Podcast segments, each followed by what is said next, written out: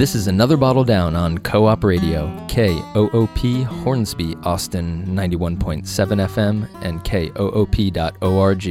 I'm your host, Mark Rashap, here to appreciate wines from all over the world and to talk with Austin's leading wine professionals, from winemaker to sommelier and everyone in between. Now it's time to put another bottle down.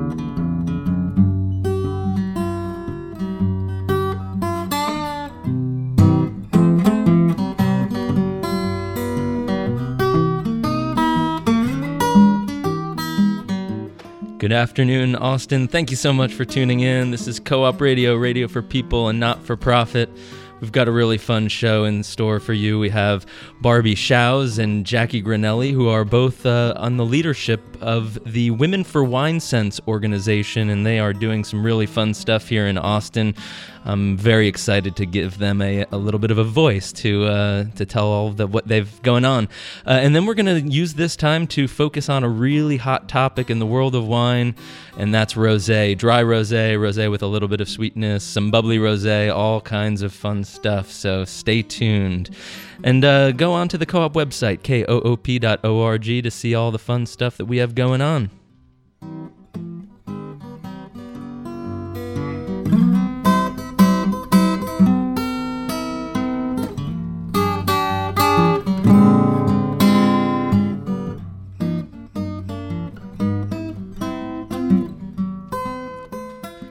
Okay, thank you so much for tuning in, folks. It's a it's kind of a gloomy afternoon, and uh, but we're gonna have some fun talking about wine and a lot of the the cool things that uh, a very special organization in Austin has going on. Uh, I'm here with Barbi Shows and Jackie Granelli, uh, and they are on the leadership of a very wonderful organization called Women for WineSense. So we're going to be talking with them about what they have going on. Hey, Barbi and, and Jackie, thank you so much for coming into the studio. Really happy to be here. Thanks, Mark. Yeah. Yes, Mark. Thank you very much. We appreciate the opportunity. Well, y'all are, are really ingrained in uh, the wine industry, and I want to first start off by talking about the um, what what Women for WineSense is and uh, maybe Jackie. Jackie, you're the president of the of the organization right now, right? And sure, of the Austin chapter. Of the yes. Austin chapter. So, so why don't you give us a, a little bit of a background uh, while I uh, get LaSaan's mic uh, all all kind of geared up. So, give us a little bit of background of the organization as a whole, um, and then we'll get into what you're doing here in Austin. Sure. Um, Women for WineSense uh, has actually been around for almost 26 years now. It was founded in 1991 by two uh, very powerful women in the Napa Valley area. Um, one of them was Julie Williams, now Julie Johnson, um, who was at uh, one of the owners of Frog's Leap Winery, and also Michaela Rodeno, who was the CEO at the time of Saint Supéry. And they were the two uh, founders of this organization that they intended at the time to kind of educate people about how wine was actually part of a, a healthy, fun lifestyle, um, and not uh, not just an intoxicant, essentially. Right, and and so that that was a hot topic at the time, right? Right. So in the late '80s, early '90s, when this organization was founded, um, there was a lot of kind of a movement in the United States to talk about wine as as one of the drugs, you know, that children should be wary of. Right, and and so. Um, and so, so then it started in the '90s, and um, and, and, had that as a mission. And, and so, uh, uh, since then, the mission has changed a little bit, or does it still keep that that concept intact? Sure. So it it has continued to be um, led and uh, largely organized by women um, the, the way it started in the first place, but it has kind of um, turned to more of a networking and an educational organization, which it is across the United States today, um, with over 10 chapters uh, in operation at the moment. Very cool. So, so tell us a little bit about those those chapters, and um, you know, we can kind of get start to get into how um, it it kind of uh, got into the the Austin scene as well. So, so we, we started in in Napa in California, and and, and now mm-hmm. how, how has the the, the growth uh, gone gone down? Right. Well, it's it started in Napa and Sonoma, and there's still a very strong Napa and Sonoma chapter, um, but it's spread to um, all corners of the country at this point. In Florida, in New York State, um, and here in Texas, we have chapters in Dallas, the Hill Country, and now in Austin. And all of those kind of started as a result of um, connections that um, that women in the wine industry had. Right. So, so really, we, you know, you're we're connecting with the community and um, and networking, and is that really where you see the organization going? Um, uh, and and maybe we can talk about also where you know how did how did Austin kind of there's a story behind how Austin kind of got uh, inspired to do this right? And oh, and I also want to welcome LaSaan Georgeson to the studio. Is did I get your name all right? You did. Thanks Mark. You all did. right. Excellent. So um, and uh, and well tell us about we, we've got three wonderful wine professionals um, uh, very knowledgeable women in the wine industry here. We're we're talking about this women for wine sense um, tell us how the Austin chapter got started Barbi you want to well I can in? talk about that the national president is Carla Barber who lives in Dallas. Yeah. And she's been encouraging me for several years to start an Austin chapter.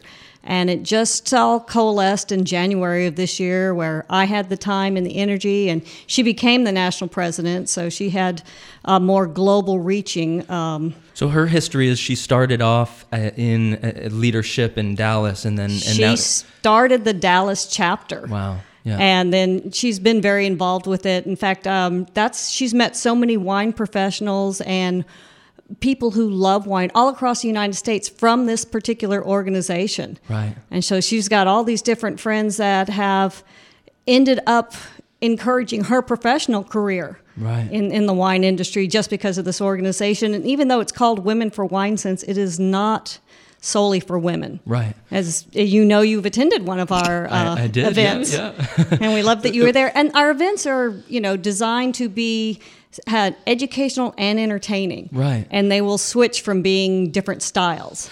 Yeah, I mean that, that's something very interesting, and I'm and I'm really into that whole concept of networking and educational because I often find that uh, educational events sometimes are not always educational in Austin, and there's there's a a, a sales motivation behind uh, mm-hmm. something. I mean, there, if if there's a tasting around town, um, there, there there might be this motivation where it's not purely for educational purposes, but um, and so you're trying to really eliminate that and to and to say, hey, we're all about community, we're all about learning together and having fun, right? Most definitely, we do yeah. not want it to be about sales whatsoever. This this right. is all about the wine and the enjoyment of wine and the different aspects of how you can enjoy wine and the networking that comes about because of that. Right, right, right. right.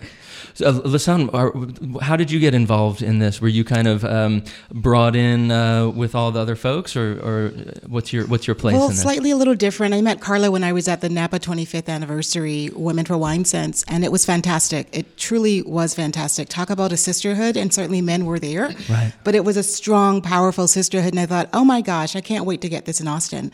So she mentioned that she thought of doing it because I belong to the Hill country chapter because okay. that's the only thing that was accessible for me when I moved here. So Carla was a huge part of me being interested in the Austin chapter when I found out that she was trying to formulate awesome. it. Awesome. So do you do you work with the other chapters? You know, the Dallas chapter and the Hill Country chapter. So um, I know we have some listeners out out in the Hill Country too who listen to uh, either uh, streaming uh, online or or the blog uh, and the podcast. Right. Uh, do you, do you coordinate with them at all? Uh, yeah, there is some crossover. Um, there are some people who have been members or continue to be members of more than more than one chapter if they're close enough to do so. Right. And um, and we're hoping to have um, some crossover events as well. Now that we have so many people in Texas interested.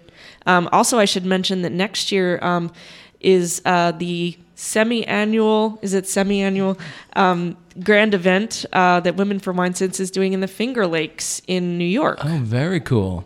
So, so it's an opportunity to travel as well, and that and that yeah. is where the, where all chapters come together, and and you have that that beautiful wine region of the Finger Lakes wines. Absolutely. Yeah. Well, that sounds like a great backdrop. Uh, let's talk about. So you've done one event so far. Do you want to uh, talk to uh, explain kind of what was going on and give us a little feel for for what that was about? This particular event ended up being 90% education because we had the fabulous Dr. Kerith Overstreet here from Bruliam Wines, and she her background is a medical doctor, and so she definitely approaches winemaking from a very scientific approach. Right. And so she had all these beautiful slides and discussions, and it was it it was extremely geeky, if you don't mind me using that term when we talk about wine. We geek out a little bit here too, you know. at, at the same time, it, it there were so many parts of it that were very eye opening, and we got to, of course, try her beautiful wines. But that was our very first event. That was in March, the beginning of March. Right. And um, we we put it together rather quickly because she was going to be in Austin, and so we're like, let's take advantage of this woman who has so much energy and beautiful background with wine. And, Right. and um, we were very pleased with the turnout Right. and the content. And the we you know the first part of it was welcome here, have a glass of rosé, which we'll talk about Right, rosé yeah. more later. Sure. Um, and then you know we had this beautiful content, and then question and answer afterward. Yeah, uh, it was it, it was fun. It was a little geeky, uh, but but you know I, I think that that um, everybody can take what they want from the world of wine. You know, if people have this desire to really get into the science, then that's that's great. But but there was certainly a lot of people meeting each other and mingling going on, uh, which I thought was just excellent to meet folks who weren't necessarily in the industry, just uh, just wine lovers, right? Yes, this is not an industry Right. only We wanna make- organization. this is for this is for people in the industry. This is people who are just enthusiasts. Anyone who loves wine or is interested in wine, you don't even have to know about wine. You want to come learn. Right, right, right. Okay, so so that was the first event, and uh, what's you have an upcoming event that has been uh, the date has been set, right? Um, Yes, yeah. June 20th is June our 20th? next event, our second event.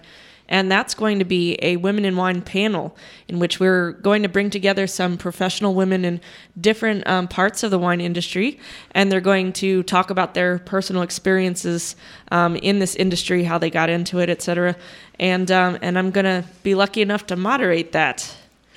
Okay, great. Who's who? So who is going to be uh, speaking on the panel? Has, has that been announced yet, or can we can we announce it here? yeah, we're, we're going to have several uh, distinguished panelists, um, including Rae Wilson, Right. who is uh, a maker of rosé and a winemaker and uh, educational consultant here in Austin, as well as Mandy Nelson, who is a beverage director for the New Waterloo Group. And Ah, and she comes from Mandy comes from a uh, distributor background. She worked for a while uh, for various distributors. that's Um, right. Yeah. And Penny Adams from uh, Wedding Oak Winery will and, be here. Penny well. Adams is one of the one of the, the- I think she's One the of your previous yeah, guests. she's one of my previous guests. She's has a wonderful insight and and very down to earth uh, demeanor about uh, about wine and and she's all about agriculture and linking uh, linking wine to the, to the earth and she comes uh, at it at it with a terrific perspective. I'm really looking forward to that.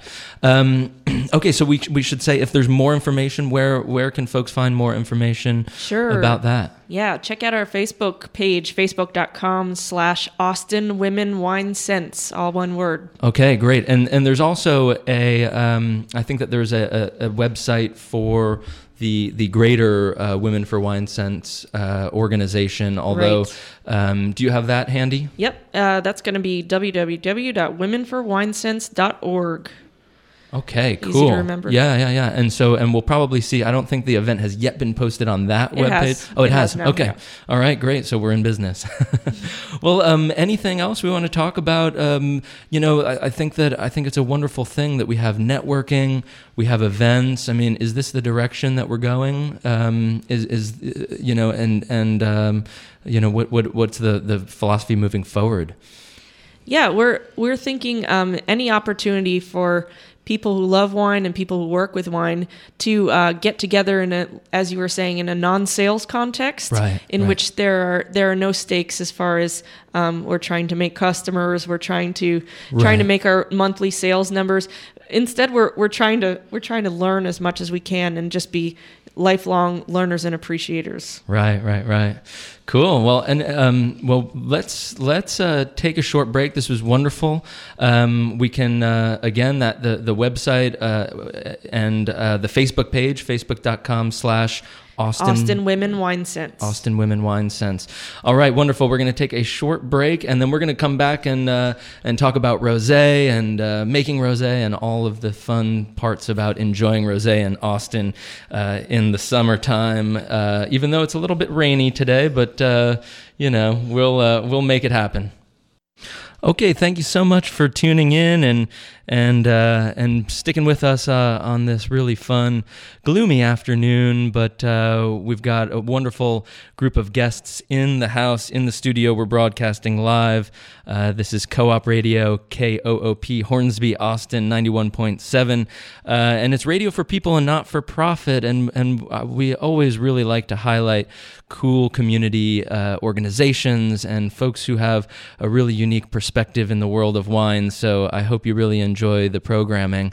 Um, we just spent uh, about 15, oh, 15 to 20 minutes talking about Women for WineSense, which is a organization that um, is all about education, bringing people together. Um, it, it was started out in 91 and, uh, and it has grown and it's not exclusive to women. We want to make sure about that. And we also want to make sure, Barbi and I were talking at the break, and uh, we want to make sure that uh, everybody knows that it's a down to earth and fun environment. Do you want to just wrap yeah, us up there? It's about entertainment and education. It's all about wine. It is just come and learn, come and enjoy, come and meet, right, and right, network. Right. Like LaSaan was saying earlier, it's a great opportunity to meet other people who, who love wine. Wonderful. Um, and and it will probably be uh, taking place. Uh, the meetings would take place in different venues around around Austin. Mm-hmm. So different one every yeah, time. Yeah, excellent. All right. Well, well, great. I wanted before we get into rosé, I wanted to uh, since I have you know you here in the studio, I, I did want to talk about um, the the the role of gender in the wine industry, and I know it's a little bit of a hot topic, um, but um, because I, I see it, I, I used to work uh, retail, and I used to see some of my female colleagues. Uh, uh, maybe not get the respect um, that that uh, that customers or the public would would lend to you know to the to the male uh, associates there. Um, do you you know do you guys feel that in the industry? Has it uh, has it been changing? I mean, Barbi, you how, you've been in the industry for a while, right? Ten and a half years. Yeah. Um, I have to say, I think I'm kind of blind to it. Okay. I don't notice it on occasions I will run into somebody who will react a certain way and I'll try to in my mind understand why when I was being objective and they were not and right. occasionally I'll get all the way to the end of it and think well maybe that was gender but I don't feel any gender bias in the work that I do okay. with wines. Right, right, right. And and you have, um, and I think maybe Austin might be even a better place um, for Definitely. that. I, I mean, uh, does anybody have any more? You know, I think uh, I might have a challenge for you, okay, honestly. Great, yeah. And I'm not from Austin. I'm from Right. Washington originally. However, I do sense a lot of, um, not a lot. Clearly, there's some challenges with females in the industry. I'm as a wine educator, Somm, yeah. and I face it all the time. I I produce events, and so I often have the male talking to me in a way that's challenging. Like, well, what do you really know? I'm like, well, let's talk about that. Right. So I'll bring on the challenge where I find my colleagues that are males don't have that challenge. Right. But because I love challenges, I'm all up for it. Sure, It doesn't sure, sure. harm me any, but there clearly is gender concerns in my opinion. Now, do you do you, you do events um, all over Hill All Country, over. all, all, all I over? do. Uh, Do you notice it um, maybe a little bit more challenging in certain areas, or, That's a great question. I'd probably say more in the hill country. I think honestly because there's so many wineries and there's so many members, particularly like Horseshoe Bay Resort, they have a huge membership Right. and they know their wines. Right. But I don't think they're educated to know their wines. They know their wines as a consumer. And so when you bring in the education piece, there's that challenge where it's like, no way. I'm like, way. so yeah, I think more up in the hill country more so than in Austin proper. Yeah, yeah, and and Jackie, you know, you you have an interesting piece as far as um, you know, you made a change when you had your daughter, um, a- and, was the wine industry kind of kind to you in, in that role, or, or or was that a very difficult piece um, to add into your professional life? I mean, it is in no matter what what uh, uh, sector of industry you're in. I I think it's definitely one of the challenges for women in this industry, in the beverage industry in general, um, to think about how life is going to change after having a family. Um, the schedule is very difficult for a lot of families um, because for for example, somms working in a restaurant. Those are some tough hours Yeah. for having kids, and um, they may not have some of the benefits that people in, say, an office job might have, like vacation time off, sick leave, that sort of thing. Right, and often there's events in the evening. So even though if, if you're if you're a distributor that works mostly during the day, you're you're under pressure to uh, participate in events and maybe do a little schmoozing uh, with your customers after, after hours. Yeah, so that that you find incredibly difficult and to, to, to maneuver that. Well, I, I don't know any um, male colleagues who started families and then um, had to quite so often convince their employers and potential employers that they still actually wanted to work. Right, right, Um, right. where, Yeah. Whereas, you know, I, I may have encountered that once or twice in the past. Right. Um, but yes, I, I have a child and I, I still like to uh, do work for um, personal reasons. Right, right, right. Um, uh, what about what about kind of numbers? I mean, do you see that you have, um, you know, in like in other industries that men drastically outnumber women, and just as far as pure numbers, and not necessarily not necessarily demeanor, but but but numbers in the, in the industry. It, it is definitely still the case that Yeah. there are many more men than there are women. Um, and I, I like to say to people that um, it's very optimistic because that seems to be changing. Right, Um, right. There definitely are more women in our industry every year. Um, and also, it's important to say that the women that we do have in our industry are pretty awesome. Right, right, right. Yeah, I mean, we have a really vibrant community here of of uh, women behind the scenes, women who are more uh, in the spotlight, sommeliers, and a lot of folks who do events. And I and I think that I see the industry really changing from you know that image of uh, you know the stuffy sommelier in a suit with the tastevin and um, and all the you know the pomp and circumstance around it. Uh, I think that Austin is doing a good job, and and we see winemakers. You're we're encountering more and more female winemakers that are really really pushing the bar. Um, do you kind of uh, are very are, are you all very conscious of that? I mean, is it when you see that happening? Is it like okay, great, I want to support this? Well, we want to support anybody who makes good wine. Right, so, right. and and if it's it's a woman, even more exciting. Um, I can tell you when you go to France and Italy and the other old world countries that you're going to see these third, fourth, fifth generation winemakers, and the family doesn't care if it's male or female, and you will see it flipping back and forth between generations. And it's all about, for them, it's all about the land. And I sort of, that's kind of my approach to wine. It's about the wine, and let's get the right people involved. Right, right, right. Um, I always, I always find uh, that the champagne industry uh, is is, is a, a pretty interesting um, because a lot of the leaders of the champagne industry were women throughout throughout the ages. Right, Although I, am seeing some frowns there, not necessarily. I, I'm only laughing because my direct experience has been with couples, husband and wives, who do everything. So, Yeah. Very small. Okay, well, well, great. Let's um, let's roll into uh, talking about something that I think everybody is super hot on. There's a lot of rosé events going on uh, in Austin, um, and there's there's uh, a lot of the 2015 rosés that are making their way into the market, which is always kind of a fun time. Uh, it just matches up, you know, the warmer weather, and of course we've been having warmer weather for a few months now, but uh, but we're starting to see. Um, do, you, do y'all still see 15s trickling in, or do you think that we're, we're pretty much all here? They're all here They're all except here. maybe a few, a Yeah. handful of producers who like to wait and release them in June. Yeah. Rosie's season for Barbi and I is a little bit like tax season for accountants. We we work hard. Right, and, and we should say that um, you know uh, Jackie and Barbi work for a, a small importer and distributor called uh, Dionysus, and uh, and then you distribute the Rosenthal portfolio, which is a really really excellent rosé portfolio.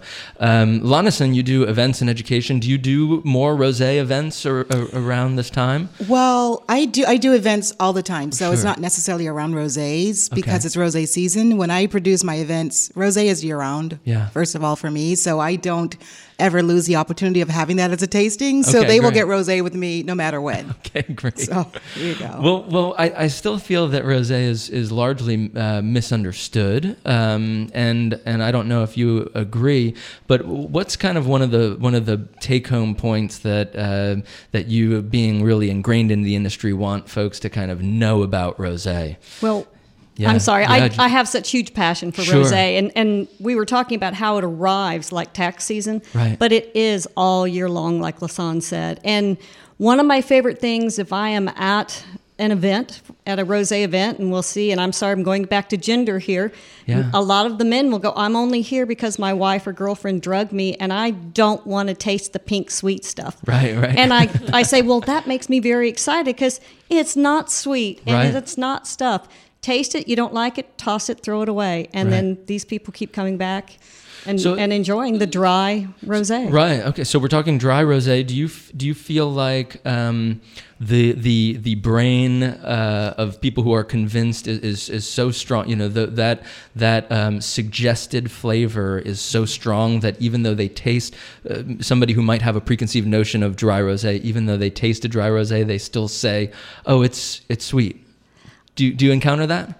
I Well, don't that's, as that's much. wines across the board. I think that Yeah. if people have a perception of fruit, they're often going to see it as sweetness when, when in fact it's not. Right. There is no sweetness. I'm right there with you, Jackie. It's true. I want to believe Barbi, but the truth of the matter is, so many people are just they're they've they have it in their heads. That's how it is, and that's how it is. Right. What I tend to do as an educator by trade, I'm always asking them to taste it for me. So let's try this one more time, Right. and I'll ask them where they where do they detect the sweetness, and so then we can decipher is it sweet or is it fruity. Right, Because right. once they understand the difference, like oh okay, so maybe it's not sweet, but I'm getting fruits. I'm like fair enough. Right. But I want them to understand that so they walk away with at least some understanding that that rosé wasn't really sweet. That red wine wasn't sweet. It might have been fruity, but not sweet. Interesting. Have Have you ever tried um, uh, maybe pinching somebody's nose or having them pinch their nose so that they don't necessarily smell right? All, all of the fruit aromas and flavors are are are perceived in the nose, and then it's that acidity. And if there is sweetness, it would be perceived on the tongue, right? Correct. Um,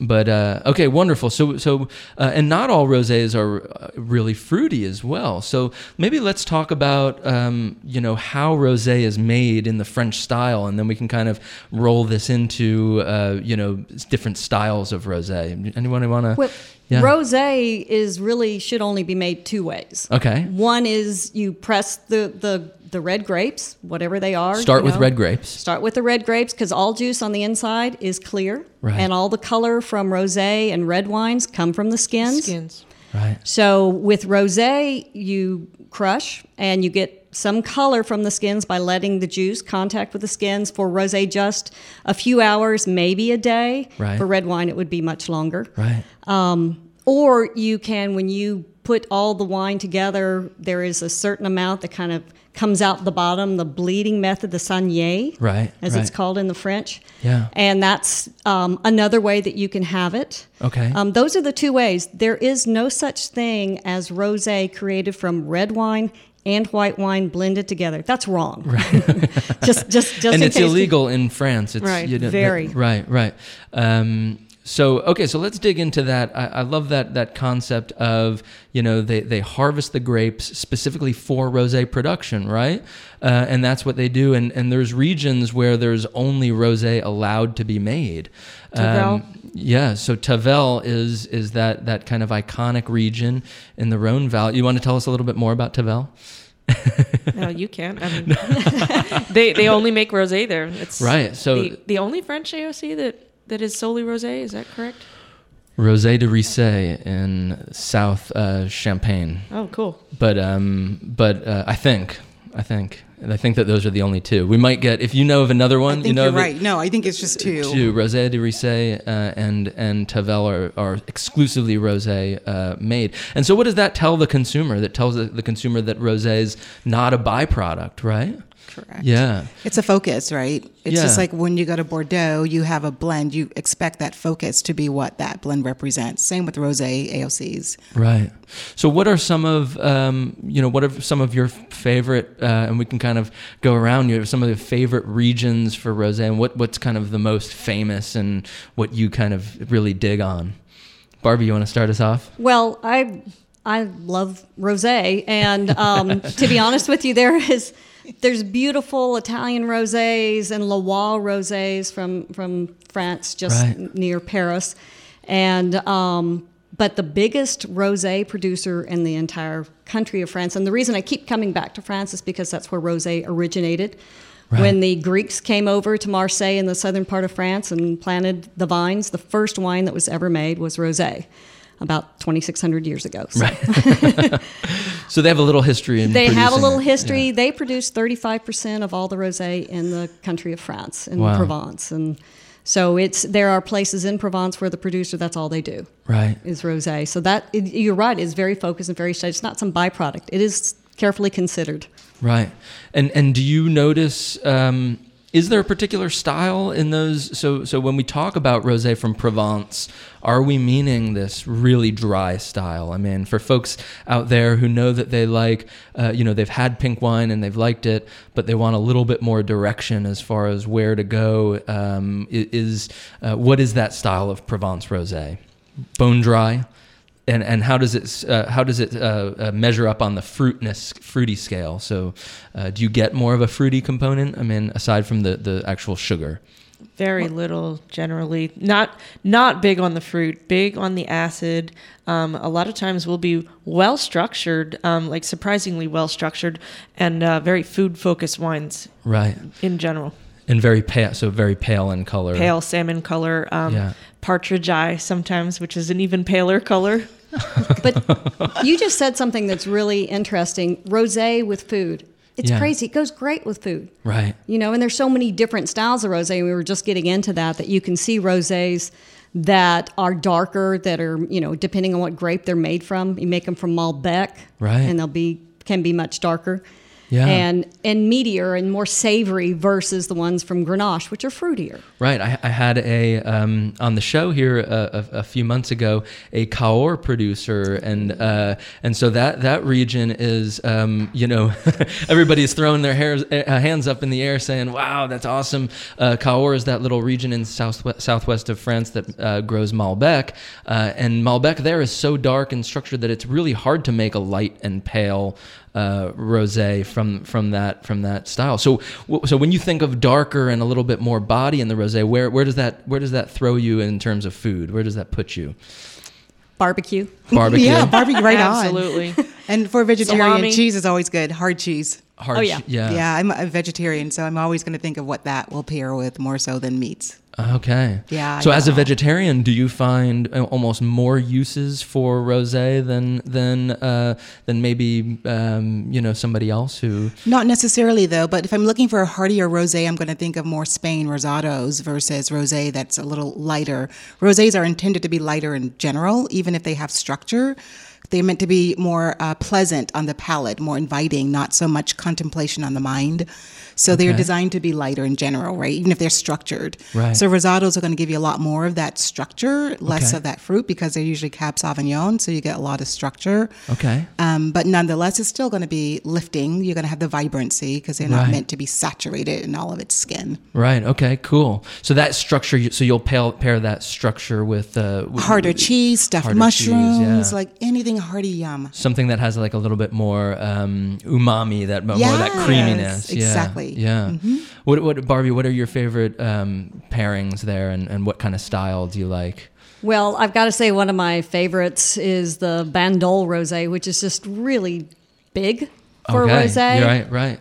So Bandol, we should say for folks out there who don't know, that's a sub-region of Provence, right? Tell us a little bit about the region. right. Yeah, it's it's right down near the Mediterranean, and so you, it's part of the path that the Knights Templars used to go through, and so you'll see some influences from that. There's some very old, old plantings down there, Right. and that makes for making heartier wines.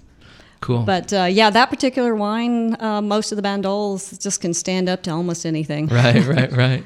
Uh, and Jackie, what you were telling me uh, off air about this tremendous rosé pairing that you had uh, you had just experienced last night, was it? Right. Um, my my husband Ryan made some crab cakes from scratch with uh, you know fresh herbs from the garden, um, and paired that with a caprese salad.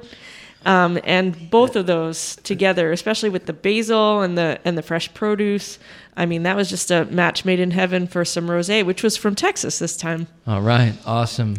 Uh, I'm way behind here, folks. we have got to take a short break and hear from uh, some station announcements. Um, I'm really enjoying this conversation. It's the rosé talk is making my mouth um, it, it just uh, salivate, and so we're going to take a short break, listen to some uh, announcements, and we'll be back right after this. Support for KOOP comes from RK Audiology, offering hearing services for the Austin community. RK Audiology offers preparation for the Austin Music Festivals with custom earplugs for musicians and music lovers, as well as earmuffs for infants and children. Hundreds of bands, only two ears. Located at 2003 South Lamar, Suite 4. More information at earloveaustin.com.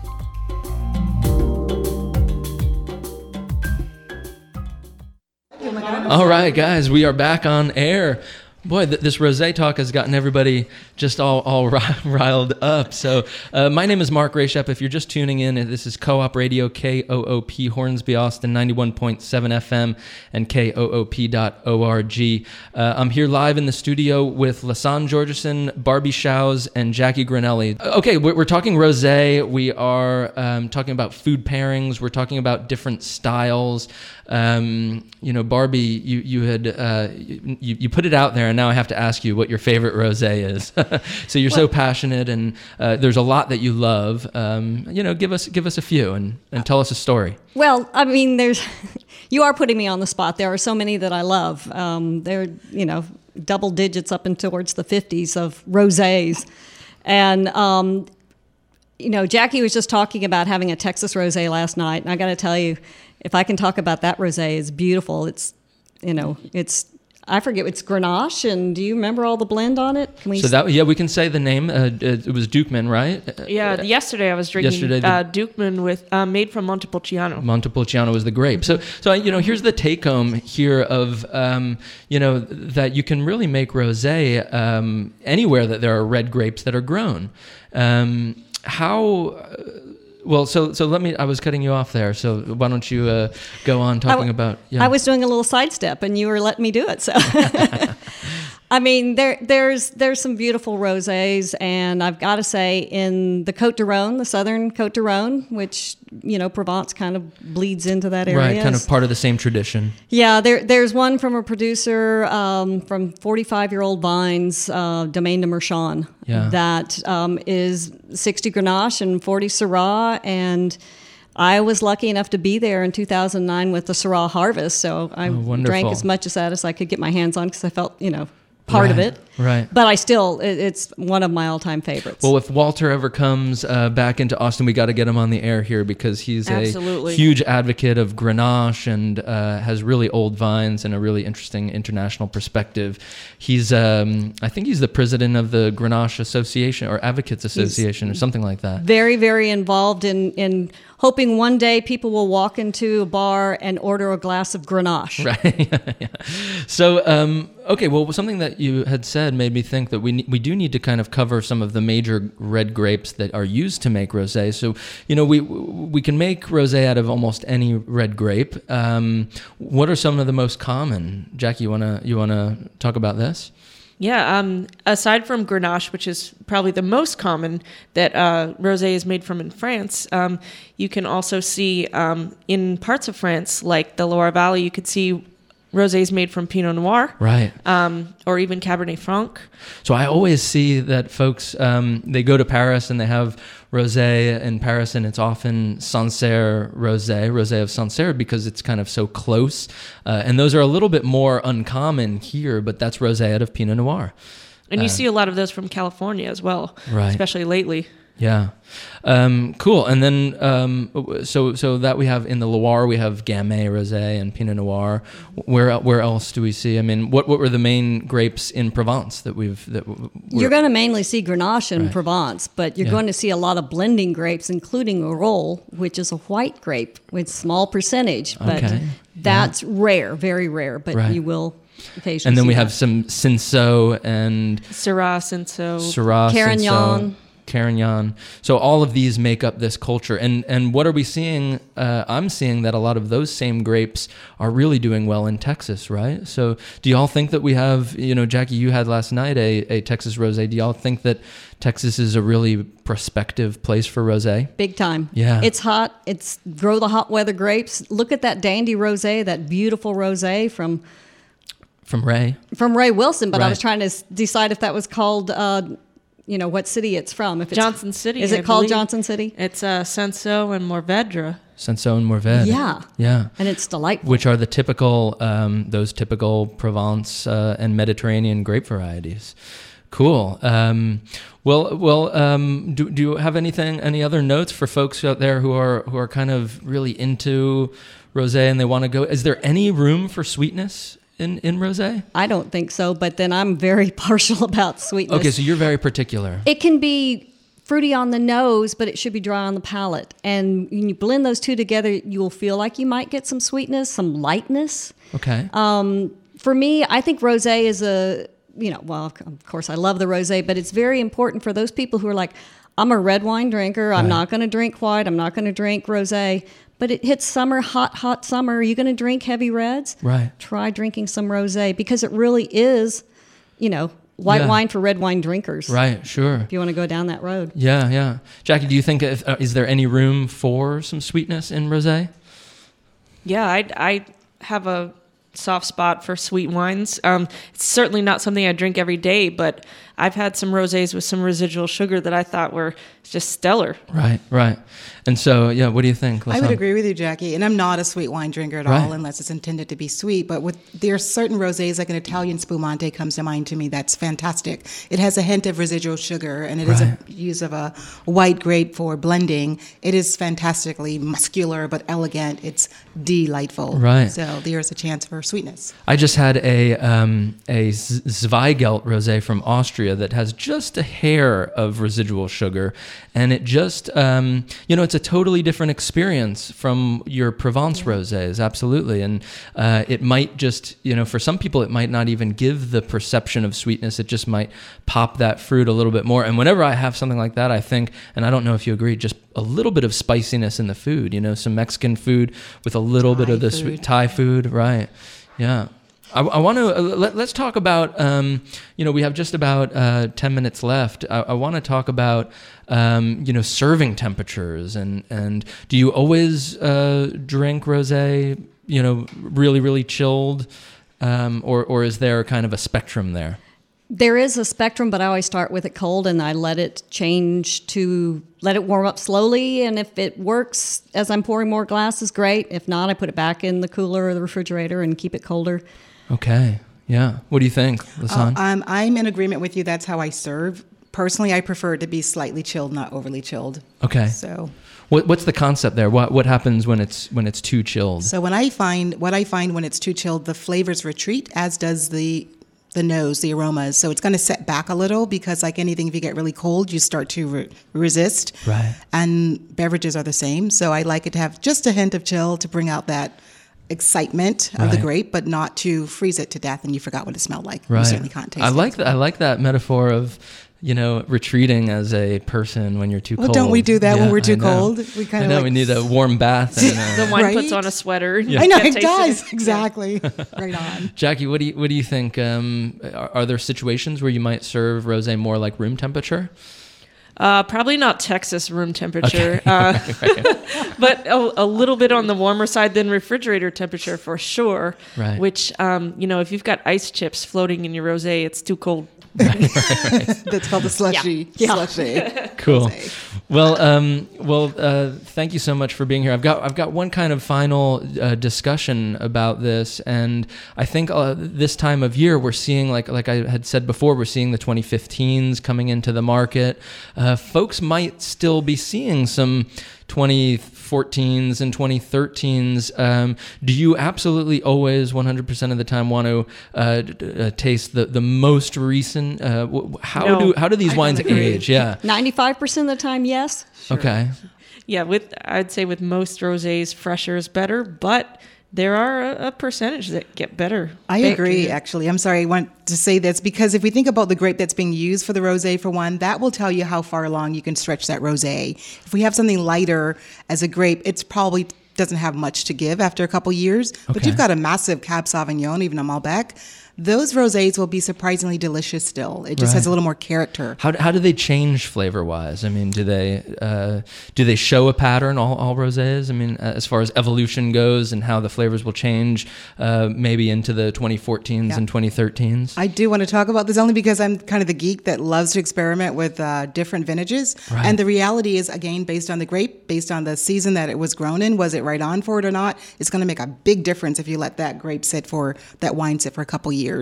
Okay. So you just have to think about the grape you're using. If it's something like a Cinsault that's not designed to be aged, you've got that three years old, you probably don't want to drink that. It's not going to taste as well.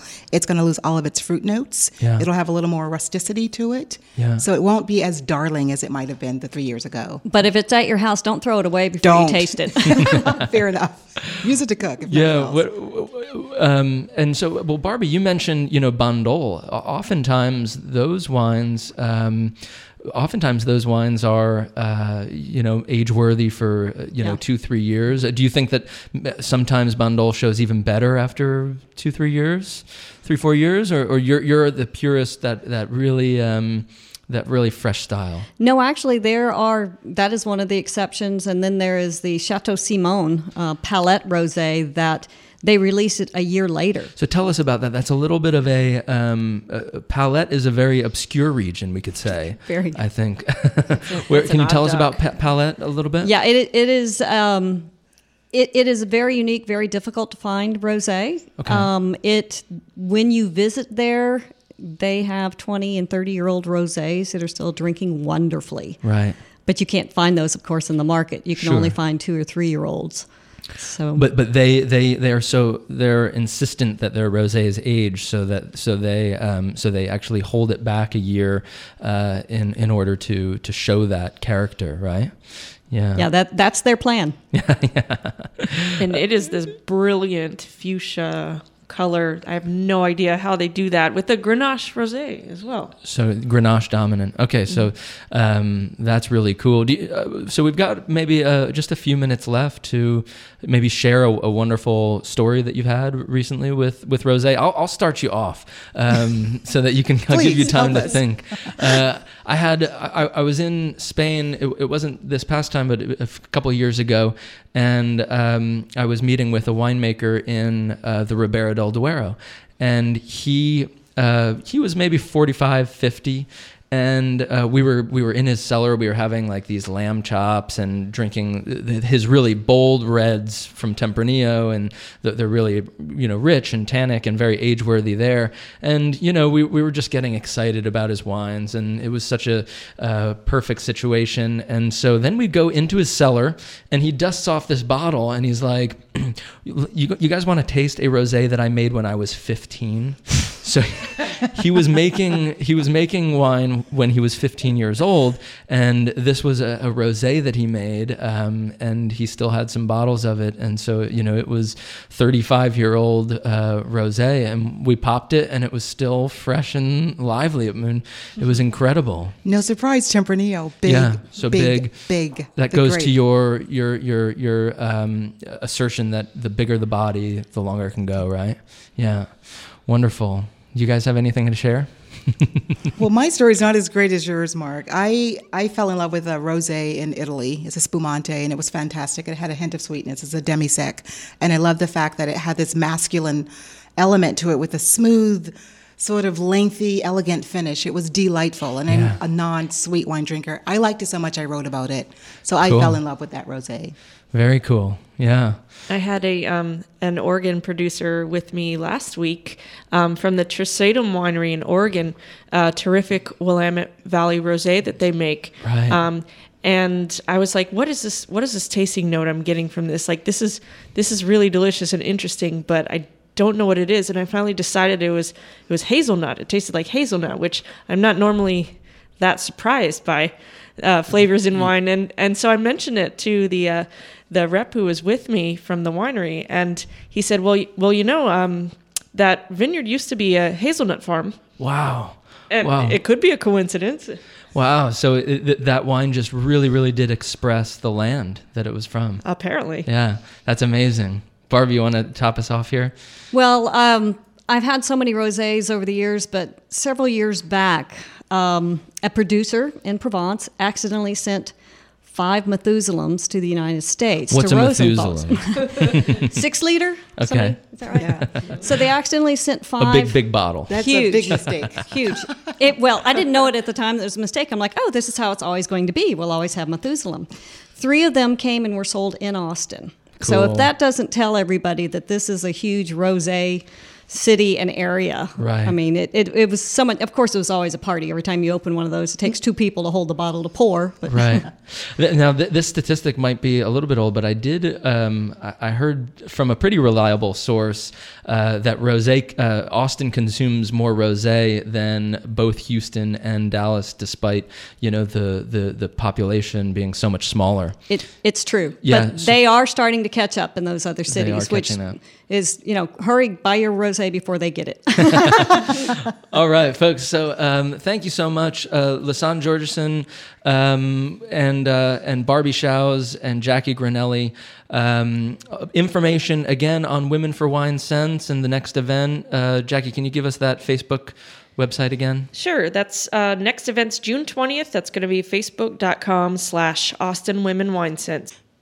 And so um, we're going to take a sh- one last short break, and we're going to be back, and uh, we all will be um, hearing from uh, Craig Collins, Master Sommelier, an interview that I did with him uh, just a few minutes because they just opened up their Irene's, um, their their new concept there. So uh, we'll hear from some underwriting announcements, and we'll be right back. Support comes from the Austin Chronicle, celebrating the first plates food issues, featuring top restaurants that define Austin dining now. Throughout the month of May, you can enjoy dining at past and present first plate winners and take a bite of Austin's food scene. Details at austinchronicle.com slash first plates month. Okay, thank you so much for being with us. We've had a wonderful time with the um, with the with the with the panelists of from Women for WineSense. Um, I just wanted to. We've got about two minutes left. I wanted to play a short clip of an interview that I did with uh, Craig Collins, who is Master Sommelier and Beverage Director at the um, at the Elm Restaurant Group, because they uh, just opened their Irene's, which is uh, that kind of home down concept. Uh, so I'll let Craig tell you a little bit about it.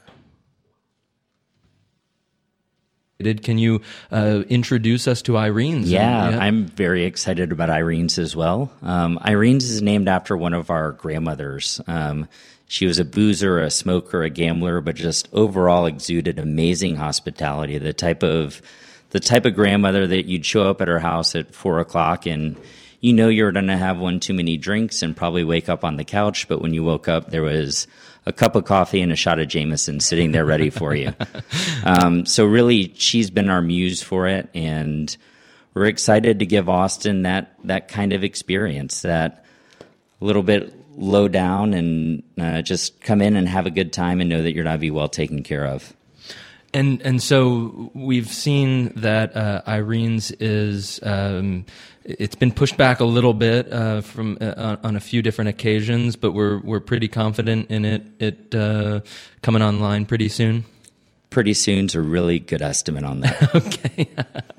well, I, uh, so this is I I really all right. We're just about time. I just wanted to get that little clip in there uh, with Craig Collins. The Elm Restaurant Group uh, just opened up their um, new restaurant called Irene's. Um, uh, we're, we're here with Michaela in the studio. Michaela, what what do you got going on? Oh, well, Mark, you know, this is my last show because I'm going off to college pretty soon. Um, but joining me today is Greg Gonzalez of the Grammy Award winning Austin group Grupo Fantasma, who you'll get to hear in just a moment. We're going to talk about uh, the band's working with Prince, uh, their new album, and so much more. So well, that sounds that sounds a wonderful. Stay tuned for uh, what's your status. Well, uh, that does us for today. Uh, my name is Mark Rashap. This is another bottle down. Uh, it's Co-op Radio, radio for people and not for profit. Uh, enjoy the gloomy weather and uh, and have some fun with rosés. I hope you enjoyed that interview. Um, to podcast it, uh, go to koop.org slash another bottle down. All right, Michaela, take it away.